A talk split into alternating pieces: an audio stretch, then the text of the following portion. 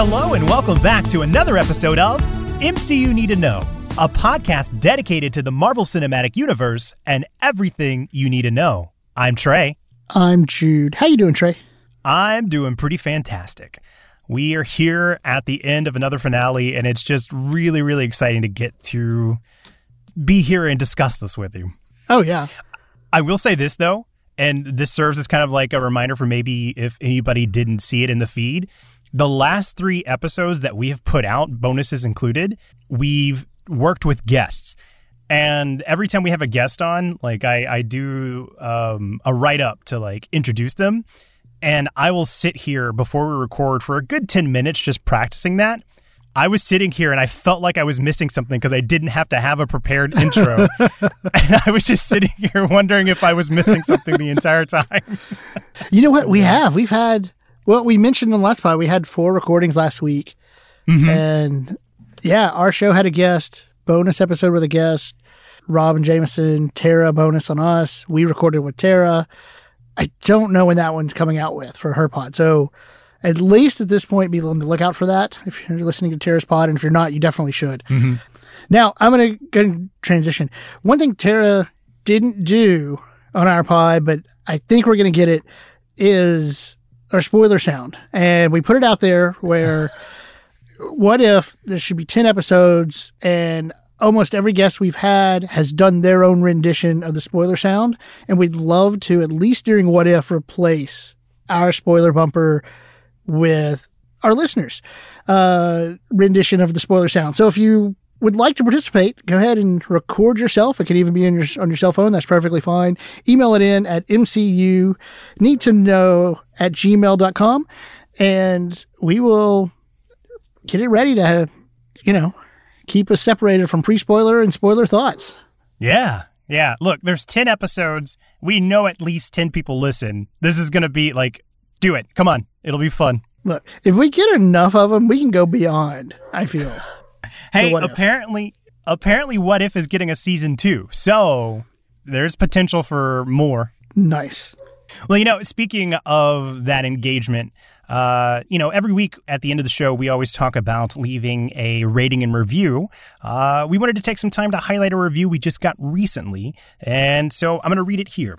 This one comes in from Sierra D L, and it says, "Amazing voices and opinions. So my boyfriend and I have been watching the Marvel movies recently, and it's so fun to listen to this podcast as we go throughout the movies. I can't wait to listen to the episodes about the M C U shows. I've been skipping those because spoilers. I love this podcast because it feels like I'm listening to my friends talk about Marvel, and I just don't feel so alone when I have it on. This is also one of the only podcasts I listen to because I normally can't get into them." So again, Sierra, thank you so much for that super kind review. And also... To, to play into what we were just talking about, reinforcing the important need for the spoiler zone. Yes. Thank you, Sierra. Thank you for the kind review. Well, you know, like I said, we are here at the finale of Loki. If you downloaded this episode, you know that we're going to be talking about Loki Season one, Episode six, entitled For All Time, Always. And let's just go ahead and get into it. If you've been listening, you know that we always have our pre-spoiler thoughts, uh, followed by the spoiler sound, where we'll get into the spoiler zone. So before we get there, Jude, what are your pre-spoiler thoughts? My pre-spoiler thoughts on this episode, uh, I'm going to say this might be my favorite or the best finale of the three Disney Plus shows. Mm-hmm. I, I I think so. Yeah. Uh, I I yeah, it was done really well. Um, That's really exciting to hear because I didn't know which way you were going to go. So I am genuinely excited to to hear this episode play out. Yeah, it just it just was, and and you know they they ended this show well, you know, and and again, it's not that they didn't end Falcon the Winter Soldier well or WandaVision well, but we talked about it, um, just the feeling of having to finish your final fight set piece, wrap mm-hmm. up these loose ends. And it just felt weird. You, you know, it, it felt like watching those that I hit pause and walked away for a week and came back and hit play. Yeah. Whereas these, this here actually felt like you would think with a T V show of like, oh, there was a natural end to episode five. And then, you know, we get the natural episode six. Uh, and, it, and it just, it flowed really well. Mm-hmm. Uh, yeah. Your spoiler thoughts. What do you think? pre-spoiler thoughts, I should say. Yeah. I want to be careful because I know I mentioned that there was something in WandaVision that was a saga-defining moment, and I may or may not have put my foot in my mouth with that one. But because I am me, I'm about to do it again. This episode felt like the M C U Babe Ruthing their shot with where they're going to go. If we're going to get another Avengers Endgame where we have that incredibly cathartic moment of the portal scene, everything in that last half of Avengers Endgame, we will be able to trace it all the way back to the feeling of this insurmountable mountain that we got a glimpse mm-hmm. of here in this Loki finale. Mm-hmm. So I am genuinely excited with where we go. Um, I do think that you brought up some things that I want to touch on when we get into the spoiler zone about the comparisons of the previous Disney Plus shows and this one in terms of completing their story. I'll have more to say in the spoiler zone, but I, I do feel, I guess just to echo what you said, I think this is the strongest finale that we've gotten out mm-hmm. of the three shows so far. Mm-hmm.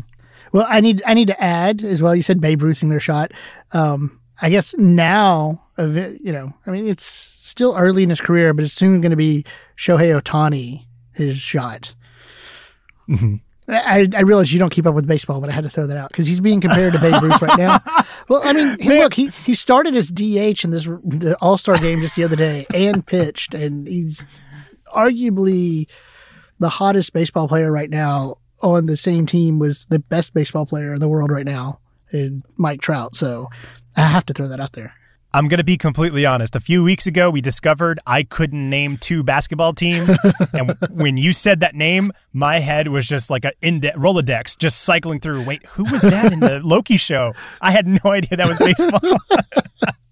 Well, and, and I was going to say, friend Daniel might be rolling his eyes because he's a Red Sox fan. So, listen, I keep friend Daniel's eyes limber. He's always rolling his eyes at things that I have to say. And with that being said, I think that's a perfect time to jump into the spoiler zone. Yes, let's do that. So like we said, you're going to hear an audio cue, and on the other side, it will be fair game for all spoilers in the M C U. We'll see you on the other side. And we're back. So, of course, we're going to be breaking this down into the most important topics. And the first one that we have up for this episode is simply He Who Remains.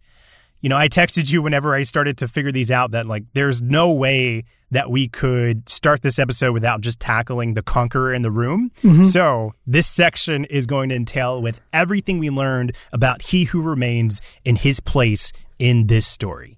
So is there anywhere you'd like to begin? I'm going to begin here. I was my notes actually said Kang instead of He Who Remains. Um, that might... I, I feel like it might not be accurate, one hundred percent accurate, uh-huh. um, just, you know, because it's, you know, because it's Marvel and the M C U.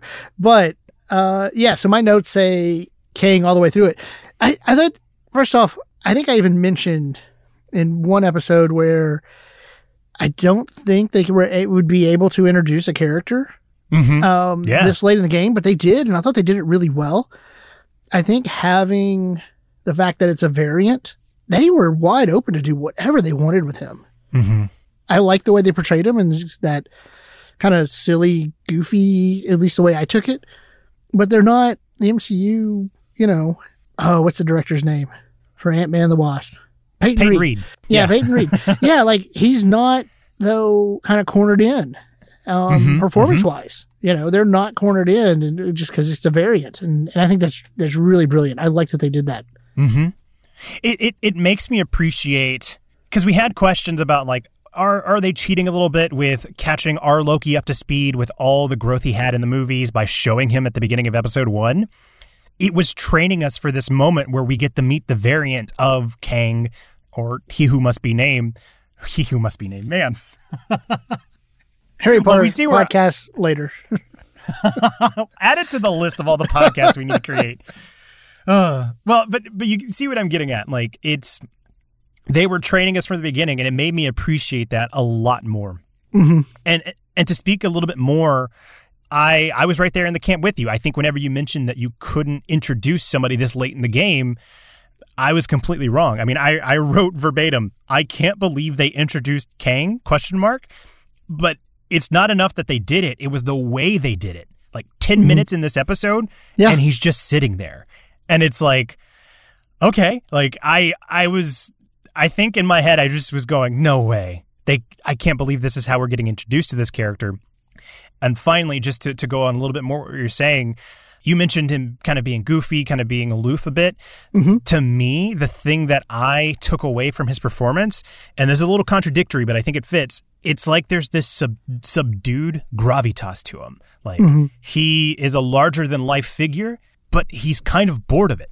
And I think that also is a strong echo of things we were feeling at the beginning episodes with the T V A. They had this huge power, but it was bureaucratic. It was just kind of matter of fact. And so I like that consistent drumbeat from the creation to the creator. Yes, yes. So I, you say that and you get bored with it. I think that's the other reason why it works so well is Loki had that line of like, you'd give up all this power. And while Loki had that growth, you could still see where he didn't, you know, he's wanted this power. He's had this ambition to rule, and he's and he's faced with somebody who's got to rule, and, and he doesn't quite understand someone wanting to give that up. Um, although it would be interesting if it was the other classic Loki variant, you know, he would understand, you know, that that feeling. Mm-hmm. Um, but but that's cool because it's it's. It kind of gives you a sense of how long Kang's been doing that. It also gives you a sense of the way they did that character, our Loki's ultimate development, and through this show. So you mentioned something about why Kang worked for you. That's very similar to something that I was writing in my notes too, is I think what makes it work for me is that we spent an entire season witnessing this incredible power of a demigod, and instead of finding a mastermind, we found someone who was weary. And mm-hmm. I think that's such a fascinating direction to take such a huge power. And it, again, like I said, it echoes the flippancy of things we saw in the earlier episode. But what I didn't write in my notes, but you're making me appreciate now, is how it was an echo of Loki as well. And it helps reinforce the second thing I wrote after that, which is power alone cannot be the answer. Like, whatever is going to be the solution. Again, I, I keep talking about this Babe Ruth shot of where we end up with Um, surmounting this mountain, it can't be just power alone, because we saw how uh, He Who Remains, Kang, whoever, is bored of it. So I'm very curious to see where they go with that. Mm-hmm. You know, the the whole series, I kept talking about this Wizard of Oz feel, you know, like the timekeepers mm-hmm. aren't there, this man behind the curtains. And we kind of get that, but I actually, in my notes, put, this feels like the Santa Claus first. Uh-huh. um, and I mentioned the Wizard of Oz, but this feels like the Santa Claus because he's, he's looking for a replacement. That was the whole Tim Allen bit, right? Like, I'm looking for this replacement. Uh, so yeah, I liked, you know, um, yeah, it's, it's, and that's the other thing is to think about is like this, this Time Lord, uh, that's more Doctor Who-ish time, mm. you know, time God or, or whatever, but, but he is, he's, he's, They, they they were shocked. He was like, you're flesh and blood, you know, and, and it makes sense. Like, he wants to, you know, it's the whole, everything goes back to Dolan. He can't want to, you know, he can't possibly want to do this forever. Right. Always to Nolan. Speaking of Nolan, I watched Tenet last night. Oh, yeah? No. Quick thoughts? Tuesday night. Oh, I can't wait to watch it again. Like, I thoroughly nice. enjoyed it, and I feel like after a couple of more watches, like, to really dive in. It's probably mm-hmm. one of my top Nolan films. But oh, wow. Yeah, it was good. Mm-hmm. I was really impressed. Mm-hmm. So, and just, it's appropriate. You know, Nolan likes to mess with time, so. Very much so. But getting back to the episode, I, I, I want to, you know, speak about what you're saying about finding the replacement.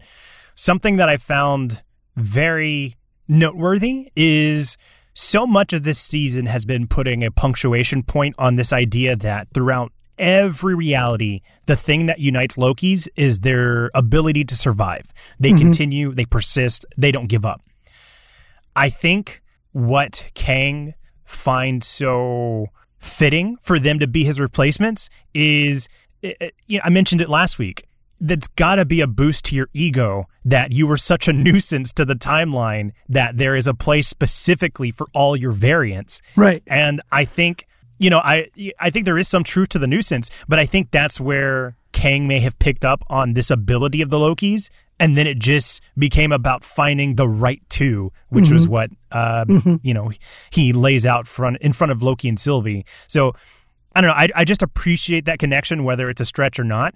Uh, it just felt fitting as a justification of why he chose them two. No, that's that's an excellent way. I God, I didn't think about that. That's an excellent way to think mm-hmm. of it, right? Loki survive, and he's getting all these Lokis here because they'll know. He, he, yeah, I mean, and, and A? He keeps mentioning that he's afraid of himself. Like, he has a lot of experience of fighting multiple versions of himself, and so I think that's the fondness that he finds in the Lokis. Mm-hmm.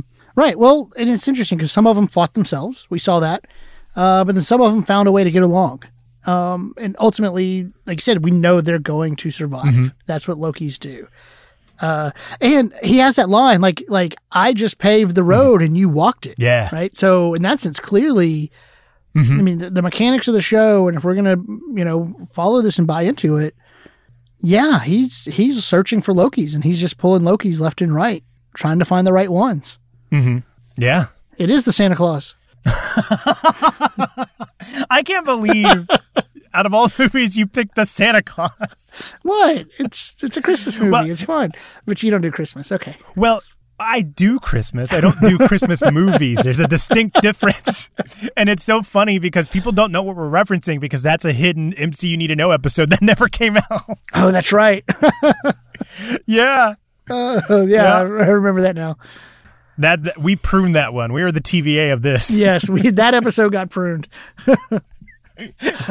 You know, okay. So what's going to happen is I'm going to get at least one or two texts when they hears that, and one of them for sure is going to be from friend Daniel. It's like, what? There's an M C U episode that got they got pruned. So, and the reason he's going to believe it exists is because I'm admitting there's a movie I didn't see in it. Oh, man. You know, getting back to the episode, there there's one more thing I, I want to talk about here in this section.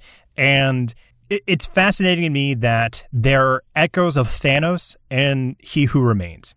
Mm-hmm. And the thing that really kind of tipped me off on that, other than, you know, clearly the M C U is setting up their next big bad, is there's a moment where we see him get really passionate about being the one to harness Eliath's power.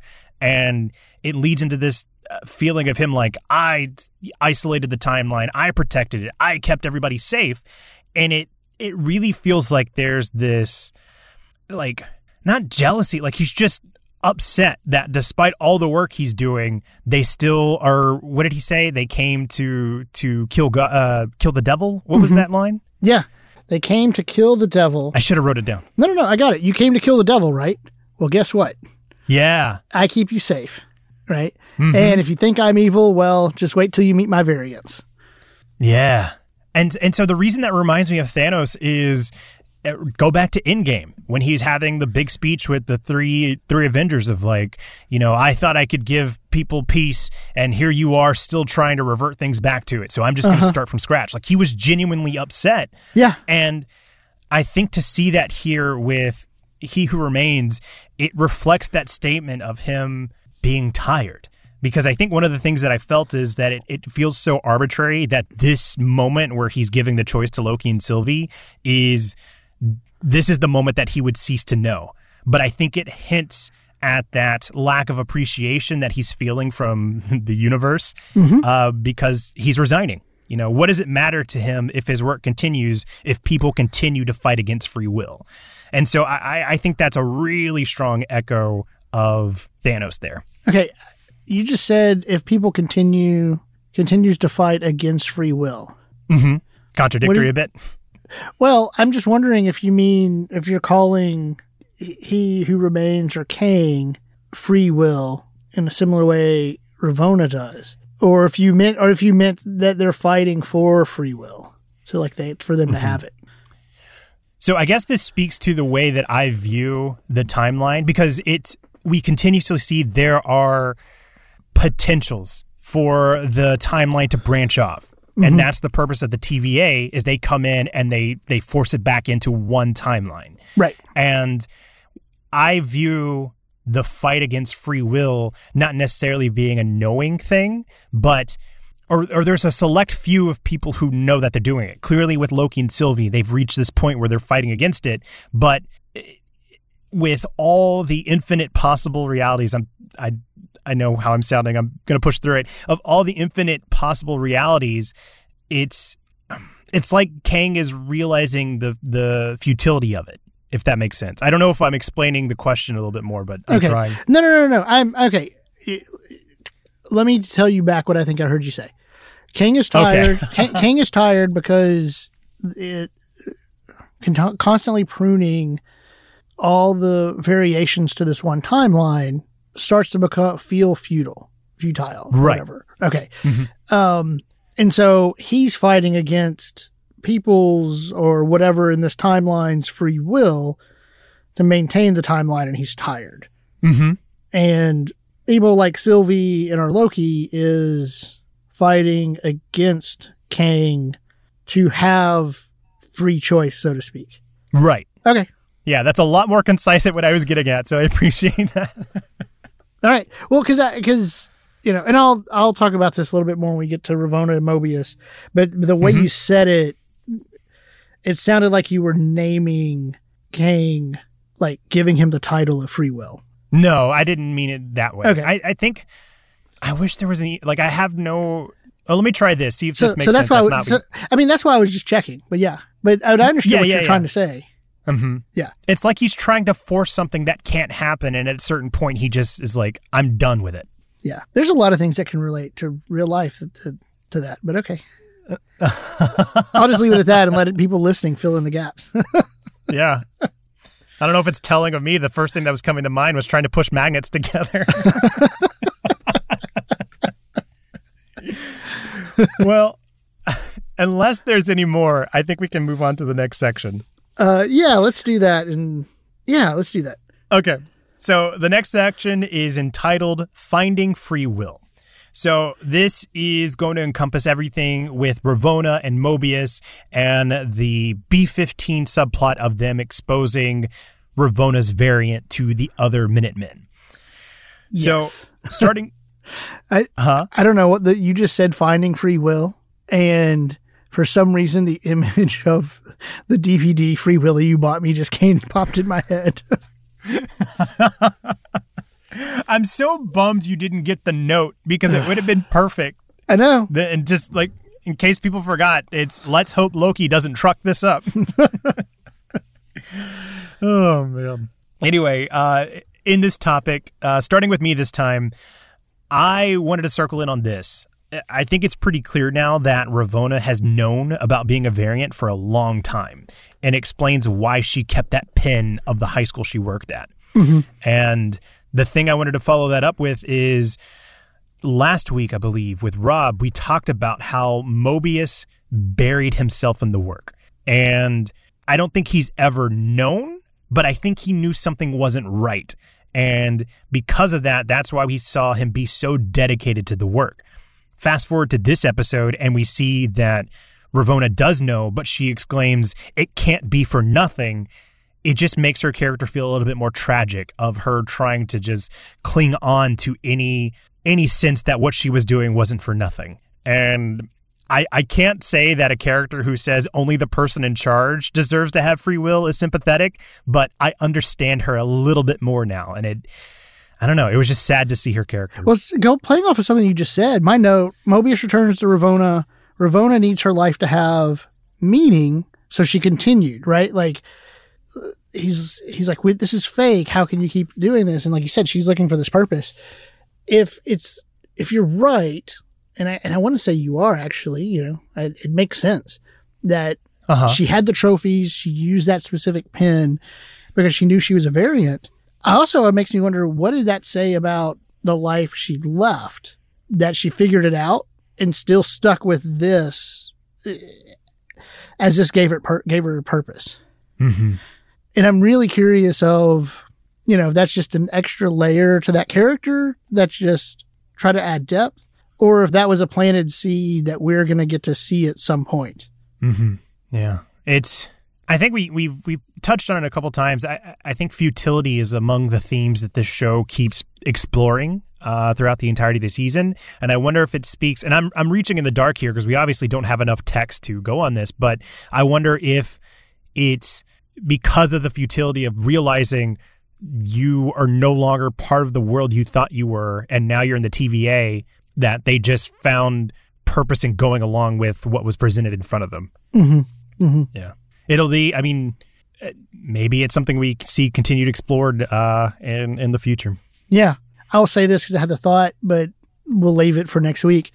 I'm I'm curious if uh, season two will get the same number of episodes, six. Yeah.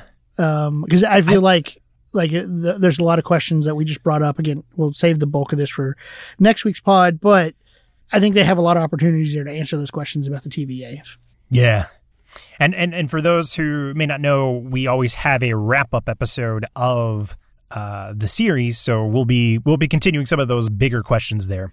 You know, one more thing that I wanted to add to this Ravonna idea of being a little bit more relatable is, again, want to be careful. I, I, I don't want to be sympathetic for somebody who has that viewpoint of only the person in charge gets free will, but I do love that if we can draw this parallel between Mobius and Ravonna in the way that they buried their insecurities, I guess, in the work, that we get a moment where Ravonna's like, no, you betrayed me. Like, it, it made so much sense that if she was clinging on to anything and the thing she clinged on to was the T V A and then found comfort in somebody else who did the same thing, to have them then turn after their crisis of faith, it's like, yeah, I, I totally see where Ravonna's coming from now. Mm-hmm. So I, I like that moment a lot, too. There was a part of me, Ravonna said, you know, so they have that conversation, and Ravonna says free will, only, as you said, only one person gets free will, the one in charge. Uh, I, that's where I thought you were naming Kang, or He Who Must, He Who Remains. I almost did uh-huh. the Harry Potter thing. He Who Remains. um, that's where I thought you were naming him as free will. Yeah. Um, I don't, again, I've, I've tried to really stay off the philosophical road, like to talk about, think about it philosophically. Yes, but like to dive too far down the road. In that line where the only one person gets free will, the one in charge, in some ways, she's not one hundred percent wrong on that thought. Mm-hmm. You know, I mean, when you start talking about will, like my ability to act, and you think about to truly do that freely, unencumbered, or not being coerced, she's not one hundred percent wrong on that. Mm-hmm. In the idea of, within the context of what what the show, uh, well, philosophically thinking about it and theologically thinking about it, but also even the context of the of what the M C U has given us. Mm-hmm. You know, so I did I found that interesting. Um, mm-hmm. You know, that that line uh, there. Uh, there's also, you know, she said eons of friendship. Um, I believe that was her, right? That wasn't Mobius. Yeah. Yeah. She, I think she said you threw away yeah, eons, eons of, of friendship. friendship. Yeah. It also mm-hmm. made me wonder, how long has she actually been a part of the T V A? Yeah. You know, and, and, and I, I liked it because it also, I think, added to this idea of, you know, He Who Remains as being tired, and just thinking mm-hmm, of like mm-hmm. how long she's been doing this. Mm-hmm. Yeah. It's, it's definitely up in the air, at least for me, the context of time with, with which those who were in the T V A are working with. Yeah. Um, because, I mean, like, even Loki, I think, calls it out last episode where he's like, how long has it been? A week since I was just in New York? Like, this has been a very, like, hectic time for him, but we right. we don't know what that time is. But right. now, I, I think that's a rabbit hole. Yeah. Now, when she says, in search of free will, right before she leaves. Yeah. Um, my thought was, in, in other words, Kang. But at that point, it should have been obvious we're getting a second season. Mm-hmm, mm-hmm. Because you're not entering a character arc that way. Yeah. And never seeing that character again. Like, right there, mm-hmm. it should have been obvious. To circle back to that moment, like, you know, to, to speak to what I was feeling with that, you talked about um, the various different ways, like, uh, she's not wrong. The way I felt about that scene is I immediately thought of the moment where Sylvie and Loki are in the throne room. And they realize that the timekeepers are fake, and Loki just is exasperated, and he's like, oh, it never ends. Like, there's always something mm-hmm. on top of the next. It's just a, a continuous road of something more. And so when I heard Ravonna say, in search of free will, it made me feel like it was a power grab for her to be in the place of mm. whoever. Well, we didn't know it. Well, we did know it, but basically she's going for the throne is what yeah. I, I took that as. Yeah. So. Well, you know what? That, it, they could play it that way. Um, mm-hmm. and, well, they can play it that way from a couple of different ways. Um, from just have a very vague idea of her character, but Ravonna Renslayer uh, from the comic, I think they could easily play it that way.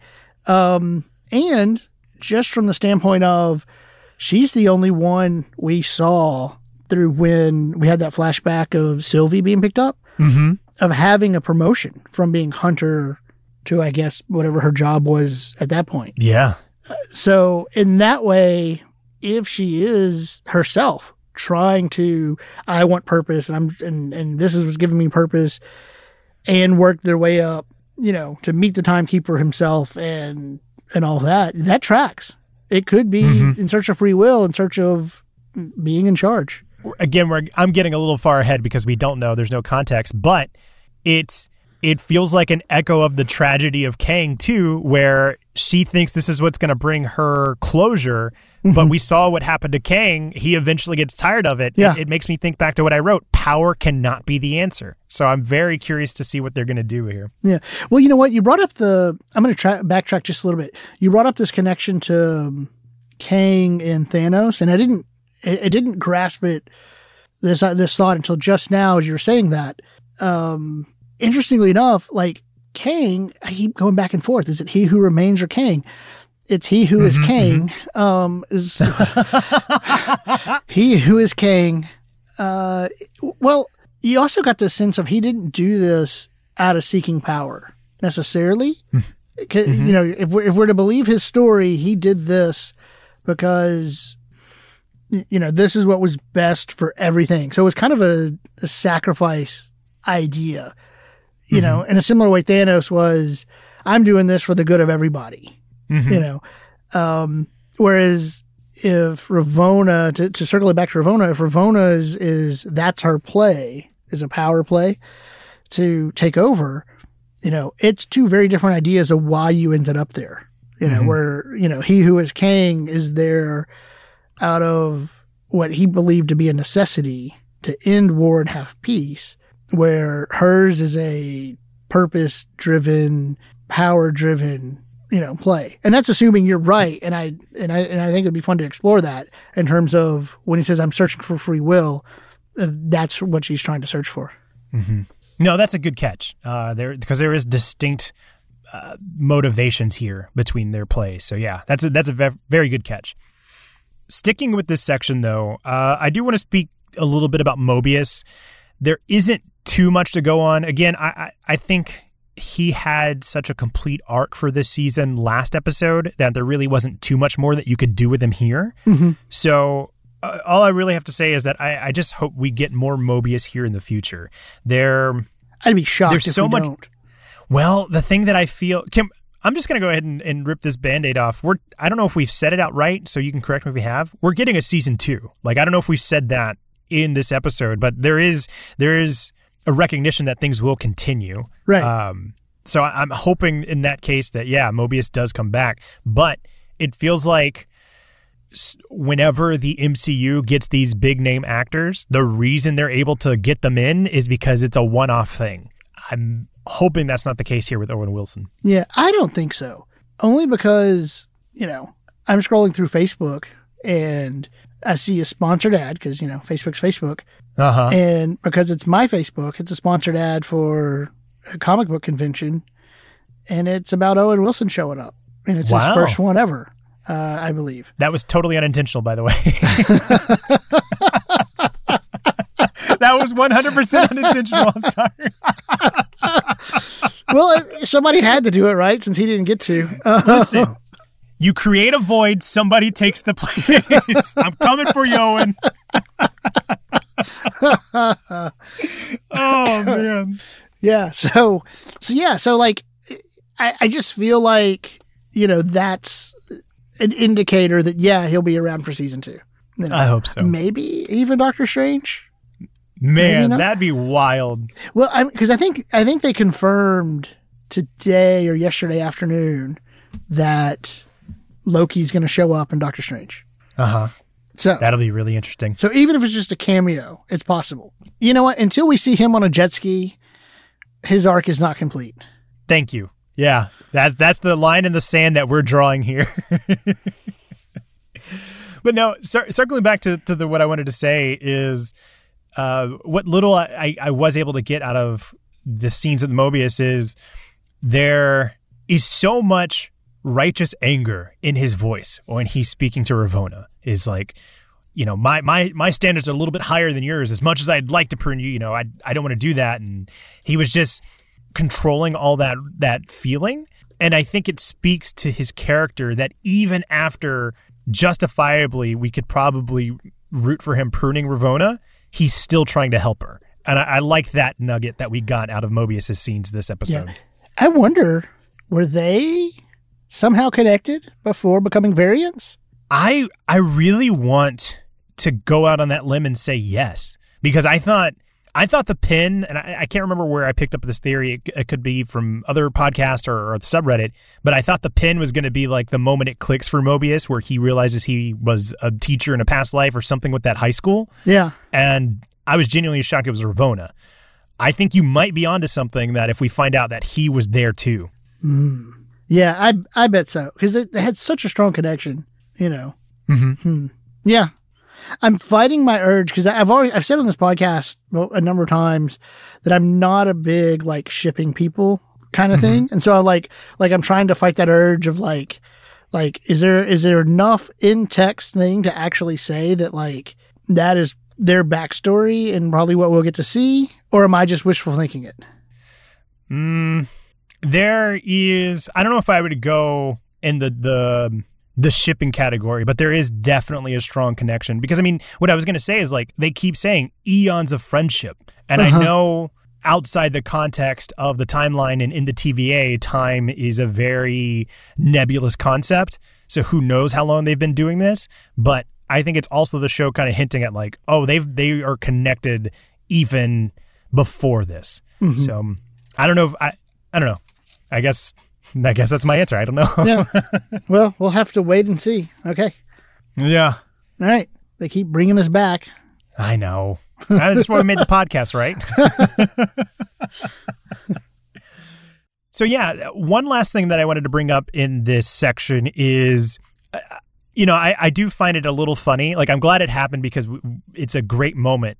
But when B fifteen lures the other Minutemen into discovering uh, Ravonna's variant, it, it did feel a little odd that they're willing to prune an entire universe just to make a, a point for a few of them to see. Yeah, see, I didn't read it that way. I, like at uh-huh. this point, I'm not sure Mobius and B fifteen prunes that prunes that universe. Mm-hmm. Just to add to that caveat, like to add a caveat. I know we're moments away from the the multiverse breaking because we know what happens with Sylvie and Loki. Right. But in their from their perspective, like it felt like that's what they were gambling with. But I I see your read on that as well. Yeah. Well, like I, I understand what you're saying that they're gambling with because that's clearly like the only way you find B fifteen is that's creating a branch. Mm-hmm. But at, at this point, I don't know if Mobius knowing what he knows and B fifteen knowing what she knows would prune that branch. I guess from my my perspective, and I, I I'm probably getting the weeds here, is what do you do with that person who has witnessed this militia type come in and start spouting about the timeline and how you know their variants? Like, what is their life like now? Well, maybe it shows that's just how much they don't like Ravonna. That they want to ruin her life here uh-huh. um, already. You know, maybe it's a never-ending cycle. Maybe that's why sh- the original Ravonna found comfort. Hey, you know what? That's why you got to be nice to people because you never know when they're going to be variants and join the T V A and come back at some random time in your life, and you're going to find out that it's all just a simulation tray. Oh God! Right before you got to that point, I was just about to say, I'm assuming we're going to be doing this podcast for a long time. I need a book of Jude Wisdoms from the M C U. This is why you have to be nice to people. You never know when they're going to be a variant. You never know when they're going to turn into oh. Ravonna and come back and get you. Send you to oh, Elias. Man. That's oh, it. Man. That's it. If I have any trouble with students, Oh. I mean, that's what I'm gonna say. I'm gonna I'm gonna I'm gonna prune you and send you to Goliath. That's that's you, what I'm gonna do. You should get like a mock prune stick. Like, you know how some teachers will like tap on a desk yeah. to get people's attention? You just pop that out and tap on the desk. That's right. Oh man. Well, unless we got any more to say, uh, I think we can move into the next section. All right. Sounds like a plan. So, perfect.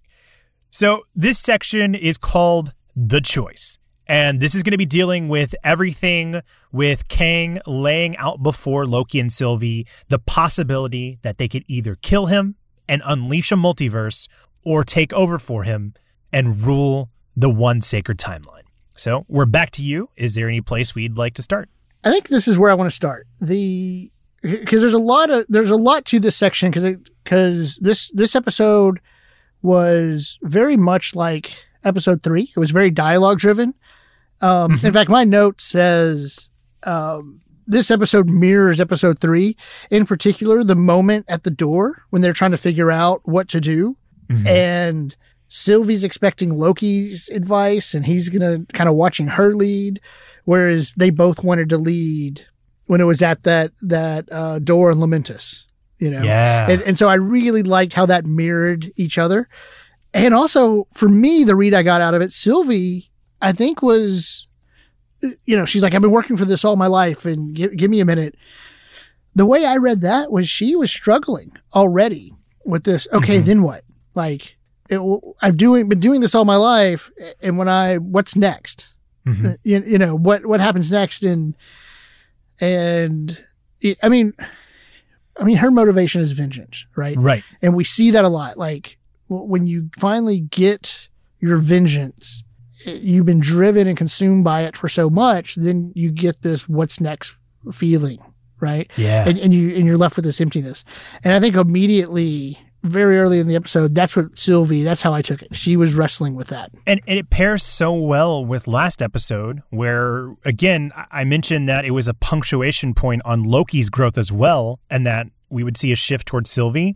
You know, Loki has the moment last week where he's like, you know, then I can rule and then I'll finally be happy. Like he's, he understands that that's not what's going to bring him closure.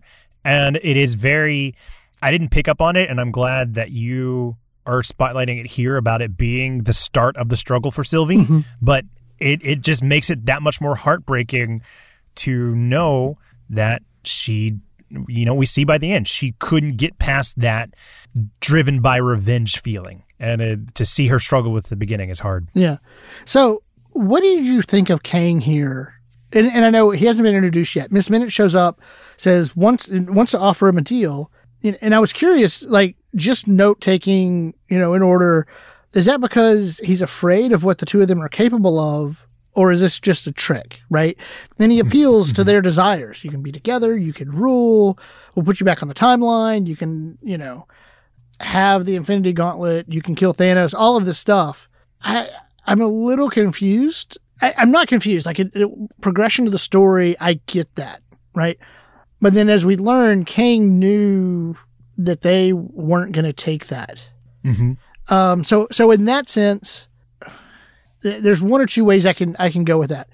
A, it's just the story, right? And we're reintroducing Miss Minutes, um, and don't think too hard about it. Or he who must be Kang maybe had a hope that they would stray mm-hmm. and take the deal. Like he he was looking yeah. for the replacement anyways, and if he knew. Mm-hmm. Because he pulled out the script, right? He knew what was going to happen up to a certain point. Maybe he was genuinely giving him that option with the hope that they would take mm-hmm. it, even knowing that he wouldn't. So, you know, I'm right there with you, because that was one of the things I wrote down too, is that it's interesting that the first test that Loki and Sylvie have is that Miss Minutes tempts them with everything they've ever wanted. Mm-hmm. And they make it past that test. But it doesn't make sense because Miss Minutes is essentially an extension of Kang, and if he knows everything and knows that they would get to him, what's the purpose of tempting them? The answer that I have, whether it suf- is suffice or not, is he has that line when he is straight up talking to Loki and Sylvie, and he says, you know, oh, you know, you can't just skip to the end. You have to go through it all for this moment, mm-hmm. for our quest here at the end. Right. So I think almost in the same way that Doctor Strange wasn't entirely sure they were right in the right universe whenever he tells Tony, if I tell you, it won't happen. Mm-hmm. This was Kang's final proving ground for this being the Loki and Sylvie that he needed to offer them the mm-hmm. position of the Sacred Timeline Keeper. Yeah, that's a good way to think of it. Mm-hmm. That's a good way to think of it. Yeah. Um, you know, I mean, that quan- that's a quandary, a, a question that, that gets wrestled with a lot. Uh, this whole, I think I mentioned it, episode one, this whole idea of foreknowledge, you know, what is this, uh, you get this whole, what's the balance between some, someone like Kang, a being like Kang or whatever, uh, that has all this knowledge, but yet, you know, up until that point, Loki thought of himself as having free will. And, you know, and, and you get that, the, the big thing that, that they wrestled with in episode one and came back, right? This predestination and and free will and and I, and I mentioned earlier, yeah, the, the, only the one in charge, so to speak, is on my podcast, and you can't see the air quotes that I just did, um, but they're there. So just imagine, you know, uh-huh. um, you know, is that tension of they know everything, and but the, but the idea is, you know, like. You know what they're going to do, but you're hopeful in giving them a choice and that they're going to mm-hmm. choose something different. Um, and so, and so that's, that's kind of the way I went with it. You know, the, like he was yeah. hopeful that they, that they would make that choice. Um, but I think your read's much better. Well, I mean, it fits, it fits, it, it fits, it fits better story wise and, and, you know, and story circle wise mm-hmm. and, and stuff. Um, I mm-hmm. think, I think mine might be a little bit more philosophically or theologically bent than story-wise, if, if that uh-huh. makes sense. No, that makes sense, yeah. It's just, it's hard because you can get a little too meta with this because think back to the bonus episode we did with Rob and Jameson. Mm-hmm. Jameson pointed out so wonderfully that at the end of the day, these are written by someone. You know there is a predetermined right. like, need to get there. So we're trying to exist in the space of... quote unquote, what would really happen versus what really happened in the writer's room. So it's like yeah. you can get in these infinite loops of, of rabbit holes. Mm-hmm. No, and I'm glad you so brought I, that back up. I feel up. you. Yeah, I'm glad you brought that back up. Uh-huh. You know, I talked about the uh, episode last week as the one that broke me and helped me start to really zone in. It, Jameson might have been the first domino push that helped oh, me yeah? get to getting out of the weeds. I'll make I'll make sure he knows that. yeah. Oh, man. You know, sticking in this section of the choice, uh, another thing that I wanted to circle in on was this interaction between Loki and Kang, where Loki straight up asks him, then what are you so afraid of? And it builds into that moment where it's just like a silent contemplation and Kang just goes, me. Mm-hmm. And we've talked about it so many times throughout the entirety of these Disney Plus series, you know, there's nothing scarier than seeing what scares the person you're afraid of. And getting this insight of Kang being very concerned about the idea of his other less than pleasant variants is, it's humbling. And I think they've done such a great lead up to this idea of the multiverse with the way that we've seen multiple Lokis and they've played around and educated us that it lands so wonderfully, at least for me, that He Who Remains is afraid of other versions of himself. Mm-hmm. Well, and I think I think Loki is in a unique position to have that conversation because he mm-hmm. has encountered multiple versions of himself, mm-hmm. and and I think that's what helped make. I mean, Loki says like they Loki and Sylvie have this conversation. He's like, "You believe him?" And he's like, "Look, he's a liar, and so am I." Mm-hmm. And I and, and and so he's like, "I I know a liar when I see one, and he's not lying," kind of idea. But also that response of I'm those other variants of myself and I'm afraid of them. Loki, I mean, you saw and we talked about the look on Loki's face when President Loki came in and betrayed boastful Loki. Mm-hmm. And then President Loki's army betrayed President Loki and, and just the look on their face and that realization of like, man, am I really like this? And mm-hmm. so him being able to see and what he could be, right? The potential in classic Loki. I'm going to throw it out there. The potential of alligator Loki as well. Um, you know, like, like I mean, he's alligator Loki's pretty chill, right? Um, mm-hmm. You know, just bit a hand off, but yeah, chill. Hey, I'm gonna sit here in my tub of water, doing what I need to do, and sometimes that means biting off a hand. Um, just, just saying. Uh, but no, like he's more Jude wisdoms. But yeah, he gets to he gets to see that. So so in that way, I really like that they paired that conversation together because because it's believable. Like, man, he's mm-hmm. I saw my variants and that that was terrible. Mm-hmm. And you know, part of his leverage against Sylvie and Loki with this idea of multiple versions of him, he's. He's resigned. He doesn't care if they kill him because some other version of him will end up back right where he is and things get back to normal, or, you know, they carry on his work. So he's not he's not worried about that, but he does warn them, if you kill me, there are there are far worse versions of me to have to deal with. And there's no justification for it because I, I again his his philosophy of there can only be one timeline is just plain wrong. But you know, I hinted in the pre-spoiler section that this is the M C U Babe Ruthing their shot. When I'm imagining, and I'm metagaming a lot here, I'm imagining at some point we're going to get a securing of the free will and staving off a multiverse war. And this is this is that seed that I was talking about that we can we can trace back of making it that much more rewarding when we finally do. Mm-hmm. Because they have set up this idea of... It's almost the futility of like what choice they have here. There's always going to be a worse Kang. It just it makes the potential for what's to come that much more exciting. Yeah. It, another thing that I really like that we did here, calling this section the choice. Um, yeah. There's okay. So I'm going to kind of split some ideas. I have some thoughts that go with this that I'm going to leave for stray thoughts because I made a promise to myself to not get too bogged down into the mechanics. Uh huh. Uh, of the show, right? And just enjoy it. But he says, Kang says, we crossed, we just crossed the threshold, right? Yeah. And, you know, he says, I don't know what's going to happen. I haven't known for the past six, seven, eight, nine, ten seconds, which mm-hmm. within the mechanics and rules of the show, Loki and Sylvie, when they have this choice, are truly exercising free will mm-hmm. because, y- you know, if Kang was, you know, he who... we're not going to use his name, but remains, uh-huh.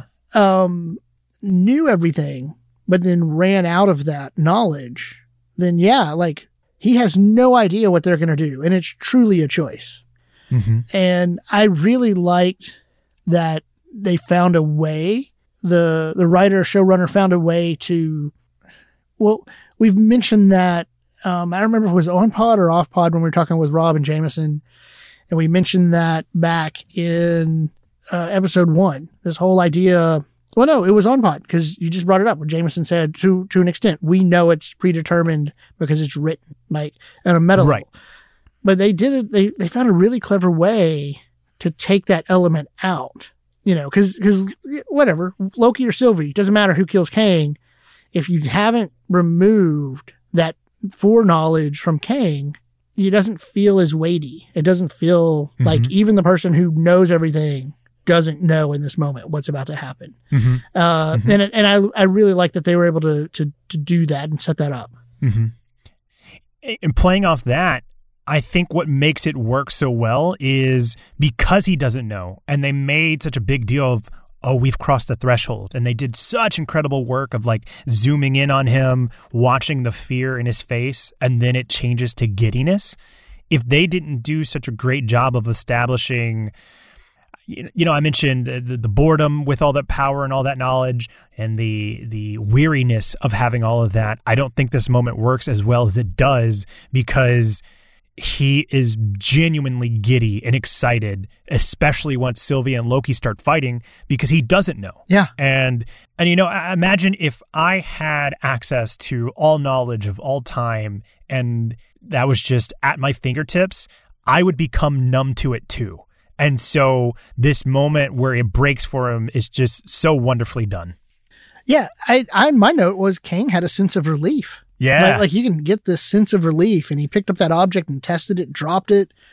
Like you're right. You, you said giddy, but it, you know, um, yeah, it, it was really, man, they did a lot with this with this character in just one episode. Mm-hmm.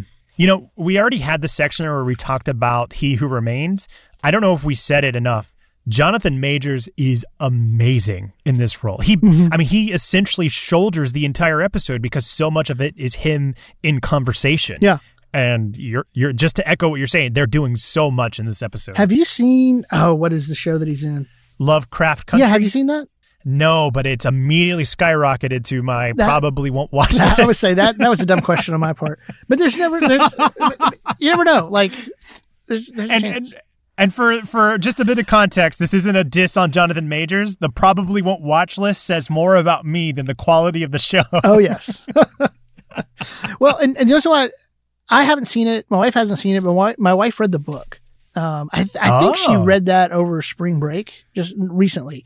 Um, you mm-hmm. know, and the book is, I've learned that reading books and buying books are two separate hobbies.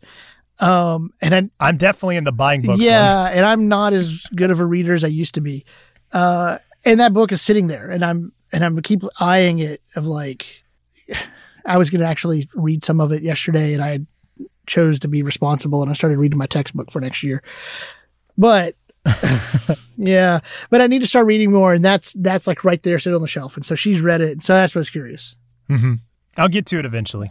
Along with Clone Wars and Bad Batch and The Simpsons. Simpsons. Listen, Orphan Black. Listen, there's a lot fighting for my attention. It's hard. I know. I know. I know. You know, it, it feels like we're about to start talking about the confrontation between Sylvie and Loki in this choice section. So I do want to say this before we move into that. You know, I, I talked about earlier how there's this feeling that I'm picking up on from Kang about being fed up with people not appreciating his work. Mm-hmm. There, there's a moment where Kang has an outburst against Sylvie, and he straight up calls her a hypocrite. Oh, yeah. One, he, he's like, you know, you're a hypocrite. Grow up. And, and like he just lobbies insults at her. It's ironic that he tells her to grow up when he's the reason she couldn't peacefully. Mm, like all of this yeah. is is happening because she he took away her ability to live a normal life. So to have that thrown back in her face, one, I can imagine what that feels like for her. And two, it's an insight into his worldview of like, I don't even think he appreciates the level at what he's doing to these innocent universes. Right. But no, it goes it goes back to your, your Thanos comparison. It's you're mm-hmm. not appreciating what I did in staving all this multiverse mm-hmm. multiversal war.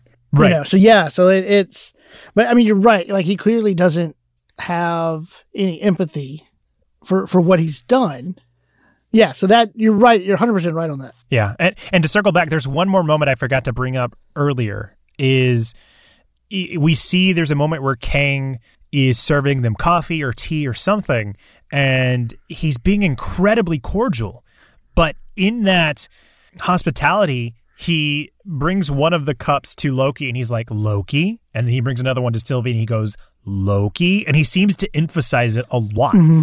And it speaks to... he thinks he's doing the right thing, but that disregard for the individuality of these two distinct characters is mm-hmm. very telling about who Kang is. Mm-hmm. Well, okay, help me out. Is this after they cross the threshold? The moment I talked about was before the threshold. That's why I was circling back to it. The okay. hypocrite, I believe, is after the threshold. No, that's what I'm talking about, the hypocrite. Hypocrite. Yeah. That's, that's the other I'm, thing I'm is fairly certain. I have a note that says how freeing that must be for Kang to let someone else decide his fate rather than deciding uh-huh. uh, deciding the fate of others. But that's also maybe part of his reaction. He's so used to people making the decisions he has paved the way for them. And now that he doesn't know what they're going to do, you know, his expectations are you you should do this. And Sylvie's like, no, yeah. I'm not gonna. And and he doesn't know how to handle that. Mm-hmm. It's like arguing with a toddler. Well, and yeah, not, well. not just it's not just toddlers, Trey. Not just toddlers. Feels a little pointed. Not towards you. Okay. Not towards you. Just saying. Oh man! All the teacher listeners are nodding their head. Listen, I I'll let you steer that course. I, I want to dive into it, but obviously that's your fate more than mine. Look, I still tell my juniors the story of like one year I had two juniors in my class get in a fight over a chair, over a desk. And I'm like, wow. I'm like, come on, man, y'all are juniors. It's like literally two nights ago, my kids who were, you know, younger than they are now. And so they're really young. It's like they fought, they fought over a chair at dinner. Like, that's my chair. Mm-hmm. What are y'all doing? Y'all are sixteen and seventeen. It still happens. I'm far removed from school at this point. I have no recollection of a chair ever being fight-worthy in any of the schools that I attended. I'm just saying, it still happens. And you know what? Yeah, I, right. I'm sure, you know, I say that, but, but at the same time, I'm sure that's that's the one realization I have. I'm sure I was no different as a student. Oh, man. All right. Well, well, getting back to the episode, uh, you know, I talked about it. It feels like one of the last things we have to talk about here is the confrontation between Loki and Sylvie. And the first thing I wrote down is this has to be the worst breakup of all time, right? Nothing else comes to mind. It'd be interesting to track through all media how many devastating breakups there have been like this. Well, and we also, because of the nature of the T V A, they could have been together five minutes and they could have been together one hundred years. So we have no idea. Mm-hmm. Oh, man. But no, I, it's, I think the thing I, I came away from this confrontation is that it's so heartbreaking that we see Loki grow from where he did in the movies and then go beyond that by understanding, knowing why he did what he did and why it was wrong, and is still betrayed by someone he truly and selflessly cared about. And it's, I don't know, it was just really, really hard to watch this final scene. Mm-hmm. You know what? This was also, I think, the best fight scene too, choreography-wise, yeah. because because the choreography and this fight in this, it, it had uh, a purpose. And not just like, oh, mm-hmm. you know, we have to have a fight scene because it's the finale, but even the moves and the way they fought with each other and the things they did all told the story of the two of them. Because mm-hmm. neither one, like, they were both, in at least my watch of it, you know, and I'm not a sword fighter, but it felt very defensive from both ends. Yeah. You know, they, they didn't really feel like either one of them was really trying to get at each other. It's like that moment in Civil War when Natasha and Clint are fighting and they're like, hey, we're still friends, right? Yeah. Well, it depends on how hard you hit me. Like, yeah. That's the same level of emotions that are wrapped up in this. And I'm so glad you brought up the fight because, like, that's what I wrote down, too. I enjoy this fight scene a lot more than any of the other ones, and it's because there are emotional stakes attached to it. Yeah. And I think it is important to note what you said, that there's a purpose and they're telling a story through the fight. And I think... pair that with the emotion, and it just makes all the difference in the world. Mm-hmm. You know what it honestly reminded me of, and I hope that this doesn't defeat the purpose of it? It reminded me of the fight between Obi-Wan and Anakin a lot in the prequels. How? Because it's that wrapped up of the emotional stakes between okay. them, and and like, for as much as I don't like the prequels, I did like that fight a lot, and I just, I was, I don't know, I was just recalling that fight when I was watching this one as yeah. well. Well, you know what? And as much as we've been what would save dunking the, on Star Wars, I was gonna say what would save the prequels for you is finishing the Clone Wars. But okay. Oh my God! I'm just saying it, it makes it makes those it fills out the move what's missing in the movies. Yeah. It makes them better. We've gone on so many tangents, but I'm gonna say this real quick. This is a slight Game of Thrones spoilers, but it's season one, so everybody's seen it at this point. I had a friend who I was like, dude, you should really watch Game of Thrones. This is so up your alley. And he told me, he's like, nah, unless there's dragons in it, I don't want to see it. And since this was season one and they weren't part of the promotional material, I was torn between like spoiling it for him or not spoiling it for him. But I totally understand what you mean about like, it's, you would love this and you're just not doing it. So for all the people who want me to watch Star Wars, I understand. Yeah. Well, and... I will go back to the fight real quick. Something that Loki okay. did right there at the last minute, the, the very last thing, Loki puts himself between him and Kang, right? Mm-hmm. And if I remember right, he wasn't armed. No. And and and it just you saw we saw it in Civil War, we saw it in Winter Soldier, we see it in Return of the Jedi. This whole getting away from, and, and that's, I think, the distinction between Loki and Sylvie and what the growth that we've seen of Loki, and and it's Loki, right? That's who we expected to follow. The, the majority of the growth should come from him. But this ability to get away from this redemptive redemption through violence, instead of this redemptive violence, they was able to lay down his sword and put himself, yeah. I mean, ultimately, you know, put himself between the person who pruned him in the beginning or wanted, you know, well, I mean, we now know and kind of talked about why that road was paved, but in the episode one, mm-hmm. he didn't know that, you know, yeah. and he come came around to the point of like, I'm going to put myself between you and He Who Remains, uh, which was, it was mm-hmm. such a powerful moment. Yeah. And, you know, you're speaking to the, the volumes it speaks of Loki. It speaks to Sylvie as well, because she is restrained in that moment when it's Loki. Like, she's coming down with all her force yeah. because it's Kang. And as soon as Loki appears, she stops it right at his neck. Mm-hmm. And it was like, it was just like, whoa, like it, it hit me yeah. hard. Well, and Loki here shows empathy. It was such a wonderful moment. Mm-hmm. Uh, and then, and coming into that moment, there was a very effective Zack Snyder slow-mo. Um, it, hey, credit where credit's due. Slow-mo can be very effective, and it was right there. Yeah, invented by Zack Snyder.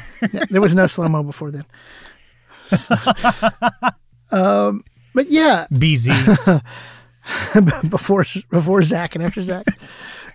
Um, and then, of course, they have the kiss. Yeah. And I, I'm I'm completely fine with it at this point. How do you feel about it? Because I know we both had issues in it with it a few episodes ago.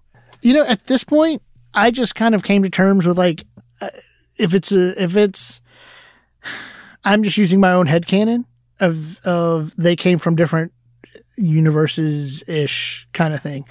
Mm-hmm. Um, because it, it just again going off of what Rob Logan said when he was on our show and some other things of just having to let go of the mechanics of how that didn't make sense to me, you know? Yeah. Um, and truly the mechanics of like, how are you getting all these different Lokis from the same timeline? You, you, you know mm-hmm. what I mean? Like, like it just, it, like mm-hmm. if you're, if you're holding one, it, anyways, not, don't want to go down the road. Yeah. Uh, but, but, but the big, the big thing, I promised myself I wouldn't get bogged down on that. But the big thing I got out of it was, was the spin. Like, it was almost like it was an apology. The kiss itself was like an apology. Um, yeah. Because she spins him around, and that's the point where he send, where, where she sends Loki off, you mm-hmm. know? And, and so like it, it's that spin is almost like out of dramatic effect, but at the same time, it's, it wasn't, it was strategic to like get you out of the yeah. way. It's a literal twist. Yeah. And I I appreciate the show so much for it. Because I, I like the way you described it as like Loki showing empathy. Because what does he say? I don't care about a throne. I care that you're okay. Yeah. And it's just like this moment where you think they're finally on the same page. We know Loki is capable of changing. We're now seeing Sylvie capable of changing. Literal twist. No, here's your heartbreak. Yeah. And so it's just done so wonderfully well. Mm-hmm. And yeah, I put Loki is heartbroken. And it was sad to see Loki yeah. heartbroken. It just was. I felt for him. Uh-huh. Yeah. I do want to, I feel like we're tiptoeing into the next section, but I do want to circle back to something leading up to the kiss, where there's this moment where Sylvie just says, why aren't we seeing this the same way? And I wanted to highlight this because we went through so much work to prove the point that people can change. And then the biggest moment of this season hinges on people being reinforced that maybe they couldn't after all. Mm-hmm. We know it's not true, and we know that they can, but in the face of futility, they still revert back to those impulses. There is, like, I'm frustrated because I, I know they're capable of it, but this goes back in line with what I was saying about a shot call from the M C U. I think that this is part of that experience because as massive as the scale is, if we are going to surmount this mountain, it has to feel impossible to make it that much more rewarding when we do. Mm-hmm. And so, you know, I'm left with the question, can the M C U do that? Well, this is this is what the next, you know, phase is going to be about, right? And I, again, genuinely excited to see that all play out. Mm-hmm. Yeah. Well, and if we think through the show as well, Sylvie didn't get the opportunities of growth the way Loki did. uh-huh. you know, uh, Sif, right? And having to yeah. go through that and, you know, be, well, Sylvie didn't get to watch her story with Mobius going through the timeline, you know, and on the, on the film mm-hmm. reel, Sylvie didn't get the little time loop torture thing. Uh, mm-hmm. And so, so there was so much. And so I found it interesting that at the end, that expectation they were able to set up that Sylvie was going to have some sort of growth. Yeah. That, that really they didn't lay the groundwork for. Mm-hmm. Well, I mean, it's like, because you talk about Sylvie didn't get to watch her story. Sylvie doesn't have a story. Right. Like she didn't, she didn't get that chance. So yeah.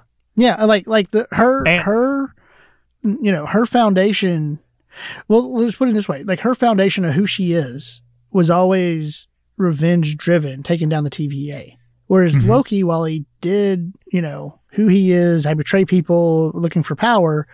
He had, even if this Loki didn't experience it, he got to see it. Yeah. He got an opportunity to see through Lady Sif the, um, the pain he caused and how much Thor, Odin, Frigga did care about him. Mm-hmm. And then, and Mobius. Yeah. You know, I, I, I do want to to just state, like, I don't, like, I totally understand Sylvie, like, being driven to this this point of revenge. And I think the thing that I wrote down is what's what makes this so hard is that this is all stacked against Sylvie. Not only in the ways that you just described there with not having the story, not having those reinforced moments of realizing uh, there was more to the path that she was on, but it's no option that was given to her feels like the right move, whether she mm-hmm. kills Kang and gets that hollow closure, or she takes over with Loki and continues to enforce this lack of free will. There is no road that I think is the right one. It's just what which road is the harder one. And I think that the tragedy of it is we see the hardest road chosen. chosen. Yeah. Well, the other thing I find fascinating, or not fascinating, it's just tragic.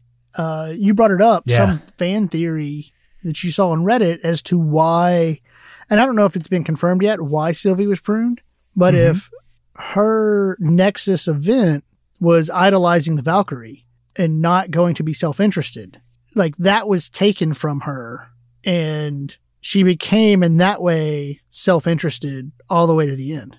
Mm-hmm. Yeah. It's it's an inverse of our two characters. Yeah. You know, I, I think we both multiple times have come back to this tragedy word, and I think that that's a great summa- summation of what this is, because, man, was this a hard episode. Yeah. Well, unless we have anything more to talk about in this choice section, uh, I think we can move into the next one. Well, I will say this one last thing, Trey. Go for it. You can be happy now that there's multiple timelines, multiple universes, actually. Mm-hmm.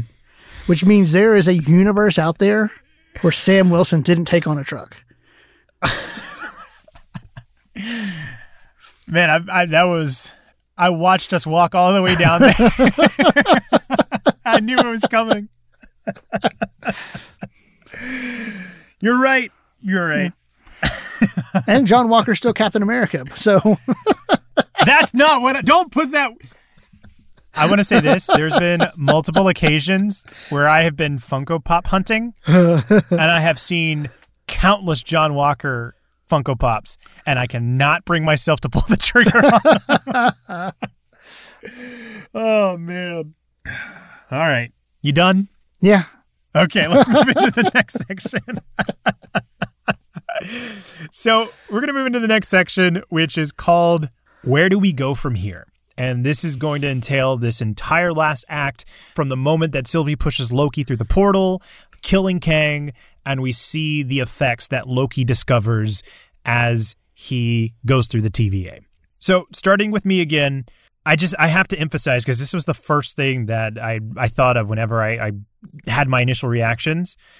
Seeing the entirety of this final act play out, and we get that big moment where Loki looks up and sees the statue of Kang, I have not felt that pit in my stomach since the moment that Thanos snapped in Infinity War. Mm-hmm. And It, it, of course, like I'm talking about the moment where Loki sees the statue, but it starts from the moment we see Sylvie kill Kang all the way through there. And it was just like, that's powerful. Uh-huh. I, you know, I talked about how after seeing Avengers Endgame, I didn't know if I would ever get a moment as close to watching Cap lift the hammer as I did. And then Far From Home came out and I saw the Mysterio projection thing. And I was like, wow, it's crazy that they were able to get that close to that feeling for yeah. me. I didn't know if we would ever get a point where something could be that heavy of Thanos snapping, but they did it again. And I'm just continually, continuously impressed by the M C U. Yeah, my expectation was he was going to come back to the T V A in disarray. And mm-hmm. I don't know where Loki is right now. Neither you do know, I. I. I really don't. I will say that that moment where you go and you have Kang's um, statue, it reminded me of the ending of the Planet of the Apes. Now, yeah. and, and I'm thinking of the original Planet of the Apes. I have actually have not seen any yeah. of the most recent ones. Um, They're really good. They're really yeah. solid. Continue. So it's Clone Wars. Um, no, I hear they are, and I and I know I should see them. Uh, but I'm thinking about that end where you get the Statue of Liberty, you know. Uh, it's okay to spoil Planet of the Apes from the seventies, right? I would say okay. so. That moment has been spoofed so many times. So, so yeah, like it reminded me of that, which I, I really, really enjoyed. Um, but yeah, like I, but it also left me with where, not when, but where is he? Like, yeah. like, yeah. so, okay. Again, let's buy into the world. And he, sh- she hasn't killed Kang yet when she pushed him through with the, the portal door. Mm-hmm. However, it wasn't the same temp pad that she's using from the T V A. It's what Kang would use. And that already started to show the Sacred Timeline splintering. So we can't be sure that he actually got shoved into the same universe. Mm-hmm. So I, I just to interrupt, I had a question that I, I was going to ask later, but I think it fits in perfectly here. So I'm going to go ahead and ask it. We see a moment after Sylvie kills Kang where Mobius and B fifteen are looking at the monitor as the timeline splits, and they're like, okay, I guess there's no going back from here. And then we cut to Loki. He has his scene, and it, it ends with him getting to Mobius and B fifteen, and we learn they don't know who he is, mm-hmm. and this is now the universe where Kang is a lot more front and center. Yeah. Are we to read that as two different sets of Mobius and B fifteen, or... Like, because I'm right there with you. My my question is like, where is Loki? And I think if we can get maybe an answer of that, that might help clarify if, things. If this if if Christopher Nolan made this, it's definitely two different sets, going in the same direction from the opposite side. No, like I, I don't know. Yeah. My my first watch until they didn't recognize him, this was the same ones, but now I'm not sure. Mm-hmm. Well, because I, I think that's by design. They want you to feel that way, but now I don't know. Mm-hmm. It, it's it'll be interesting to see if we have two sets of of them at play, especially going into the next season. Mm-hmm. I do want to highlight this as well, and this was something that was brought up in the Discord by Aeroplane that I really, really enjoyed. He had this this really long write-up that was awesome, so if you're in the Discord, you should check it out. But the summation of it was him detailing how there are echoes of this in Avengers Endgame. Mm-hmm. And specifically, uh, what I liked about it was, you know, we see where Sylvie gets her revenge. And immediately after killing him, you know, Kang said, see you soon. And it's just kind of like this very harrowing send-off. You know, it's supposed to be this this this closure moment, but Sylvie, it, like the music's quiet. It's just kind of an empty room, and she backs up and she kind of just falls to the ground. It feels like an echo of what Thor went through when he beheaded Thanos. And it's like, yes, you did the thing, you beat the bad guy, but you can't you can't reverse the consequences. Mm-hmm. And so that's it's just an interesting parallel uh, between this and Avengers Endgame, because again, this feels so much like setting up the next big bad, and I like that there are echoes between the two. I'm going to have to ask this question in the Discord, but I'm going to ask you this as well. Are we also, or is this is this thought also saying that in that moment, Sylvie realized what she did and, and maybe says she shouldn't have done it? I don't know if it's she shouldn't have. I don't know if she comes to that realization that she shouldn't have done it. But I do think there's definitely a feeling of, why am I not happy? Because if this is the thing you've been working to, to fall to the ground like that, and just that that it's I guess because it's that that empty space mm-hmm. and the lack of music that just makes me really feel like Sylvie mm-hmm. is unsure. Yeah. But what about you? How did you read it? I don't know. I really mm-hmm. I think I think honestly my focus was was more on Loki and the T V A. Yeah. And so yeah, I'm not sure how I thought of what what I thought of Sylvie afterwards. Mm-hmm. I guess because I was already on that feeling of revenge being corrosive from last episode, I just felt a little bit more keyed into that yeah. final scene with Sylvie. Yeah. Like that that's what that feeling of like, why am I not happy after doing, and, and again, we talked about it earlier. It's that echo of Loki from last mm-hmm. episode, and then I'll finally yeah. be happy. Well, you know what? And and it might be it, it might be that. It might be just what you're saying, how the revenge is corrosive. Um, and maybe the realization is not that I shouldn't have done it from the multiversal war standpoint, but maybe it's this realization of, because I wasn't able to trust, what did what did I have to give up to achieve this in terms of Loki? Yeah, I think that's a really good call, especially given how much trust is a reoccurring theme among this series. Mm-hmm. You know, you, you talked about how you were more focused on Loki in this. Um, you know, one small thing I have to add is that, again, the pit of my stomach feeling, Loki says everything without saying anything in the scene where he's just kind of staring yeah. off. And it reminded me a lot of the end of Infinity War, where Steve kind of falls to the ground and just goes, oh God, like that realization of like, we lost. Mm-hmm. Yeah, like that, so. that I think I, that I definitely picked up on. Yeah. So what were your feelings on the, on the Loki side of this final act? You know, I, A, I thought it was interesting just again, how heartbroken he was. And mm-hmm. you know, like, like, cause he finally, you know, learns his lesson, so to speak, right? Changes, becomes better, does the right thing. And in doing that, you know, he loses something mm-hmm. that he wants. And, and, and that's gotta be really hard for him, was my thought. Uh, I finally mm-hmm. got to a place where I'm doing the right thing. I know why I did the things I did. I know I'm not doing that anymore. But yet I lose, right? Like I, I'm, I'm, right, and, and that's just, yeah, it was just tragic. This was a really tragic episode. You keep coming back to that word. If we had a word cloud of this episode, tragic is definitely the biggest yeah. one. I was gonna say second biggest is Clone Wars, but okay. Come on. No, but yeah, you're right. If a word cloud, definitely, I think tragic, you know, mm-hmm. um, would be right there. It, We know we're getting a season two at this point, and I like the way you framed it, that like Loki, lesson learned, did the thing he was supposed to do and still failed. I think that's just such a natural progression of where we go from here with this character, is learning that despite it not working out like he would have hoped, he still did the right thing. So he gets to to hopefully learn to just continue doing that, even if it doesn't play out like you'd like, if that makes sense. No, that makes sense. But yeah, I think that's going to do it for this section, uh, which leaves us with our stray thoughts. So Jude, do you have any stray thoughts of this episode? Uh, yeah, the stray thoughts. Um, see, I love the, I'm just going to say the Cap and Peggy song playing with all the sound bites. Yeah. Oh, yeah. Uh, the Vision quote was great, uh, coming out of WandaVision. Um, that whole sequence of visually getting from there to the title, mm-hmm. to where the manor was, the castle, the Citadel, I think is what they were calling it. Um, yes. That reminded me of two thousand one Space Odyssey, uh, which I really, yeah. really enjoyed that movie. So that was really cool. Um, I think they visually, they're beyond time, and they visually represented it really well. Uh, so mm-hmm. I really like that. Um, when Kang was... Oh, uh, let me do this one. It's, it's kind of out of order, not sequential. When Kang was quick... I love the explanation of why he was able to move so fast. Um, there's a fan theory floating out there uh, that I that I love, so I hope this is true.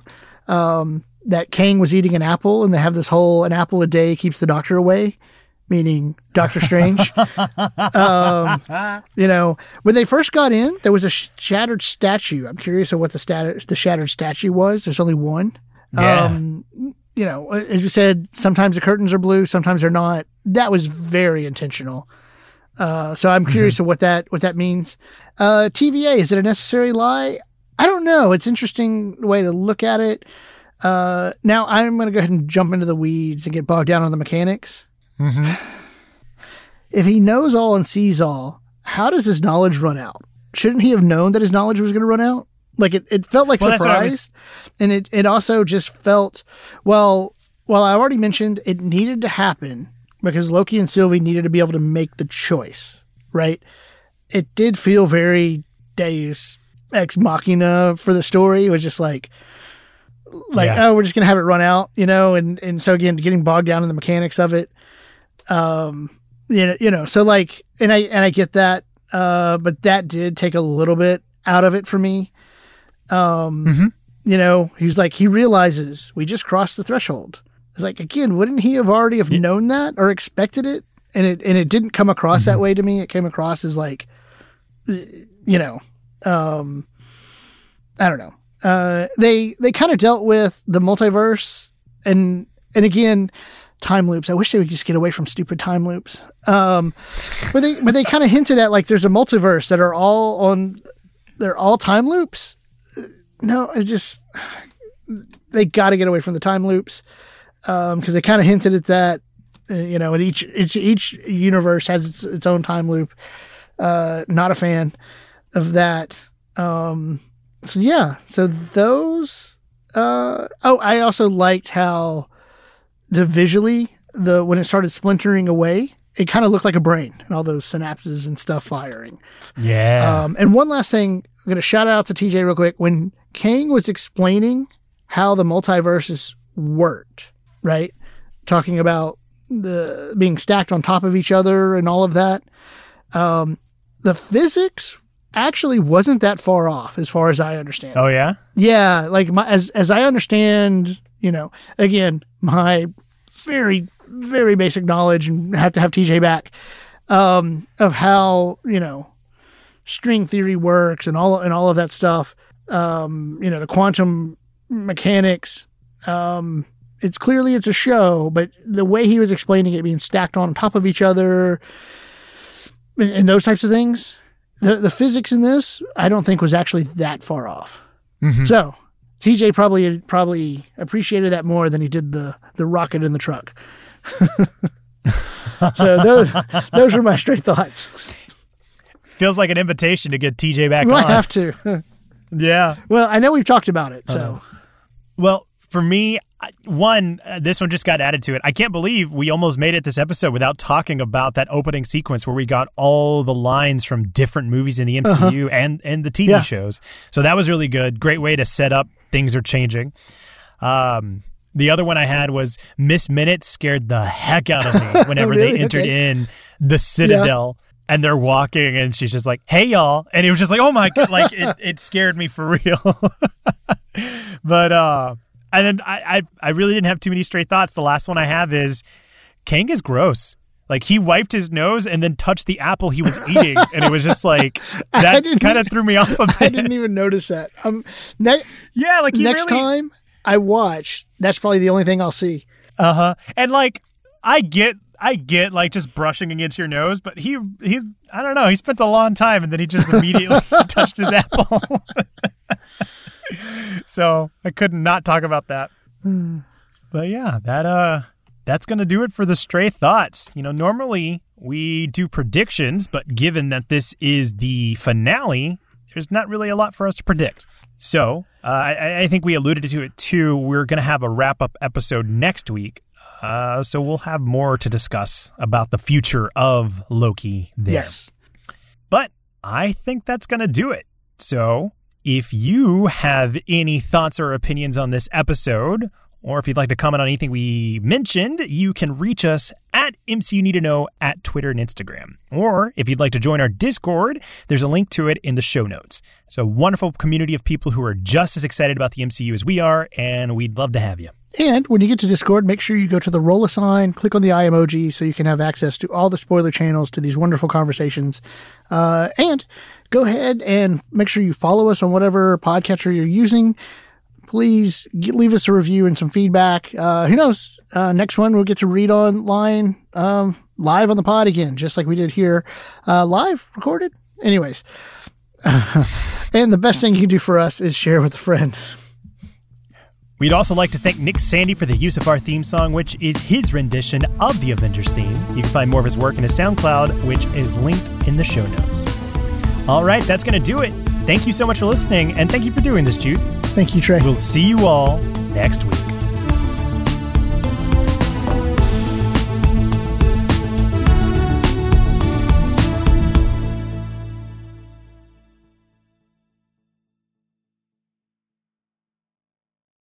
You know, it's so funny to me. I, I love that we're here at this end, and uh-huh. we can reveal now that throughout the entirety of this episode, we had a, a friend listening in on this.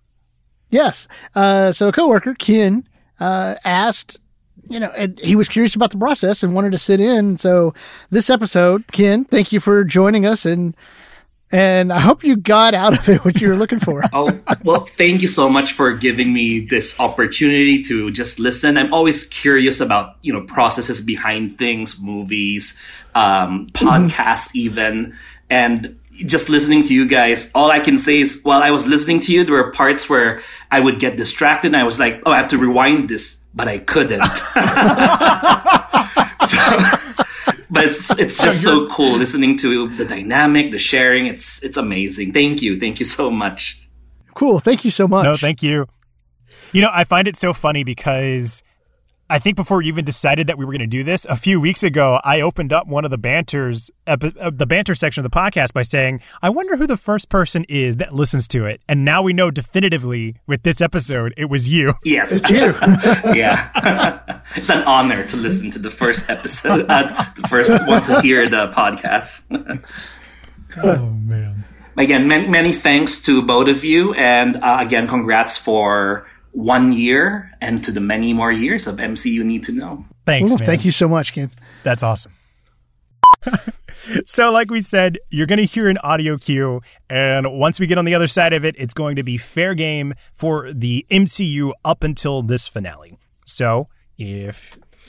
No, let me start that over. So on the other side of this cue, it's going to be fair game for all spoilers in the M C U, including this finale. So... Uh, you'll hear the cue, and we'll be on the other side. So we'll see you on the other side. That was weird. That was awkward. That was weird. Why am I having a hard time with the spoilers? I no, I put too much pressure on it on the beginning. You're like, so we'll see you on the other side. Oh. So we'll see you on the other side. I know. Listen, it's all my variants coming through saying it at one moment in time. Okay, let's start great. over. Okay. See, that's my character growth. I can pretend with nothing is real now. All right. Who's doing this uh, to you, Trey? Stop. Okay. Let's start from here.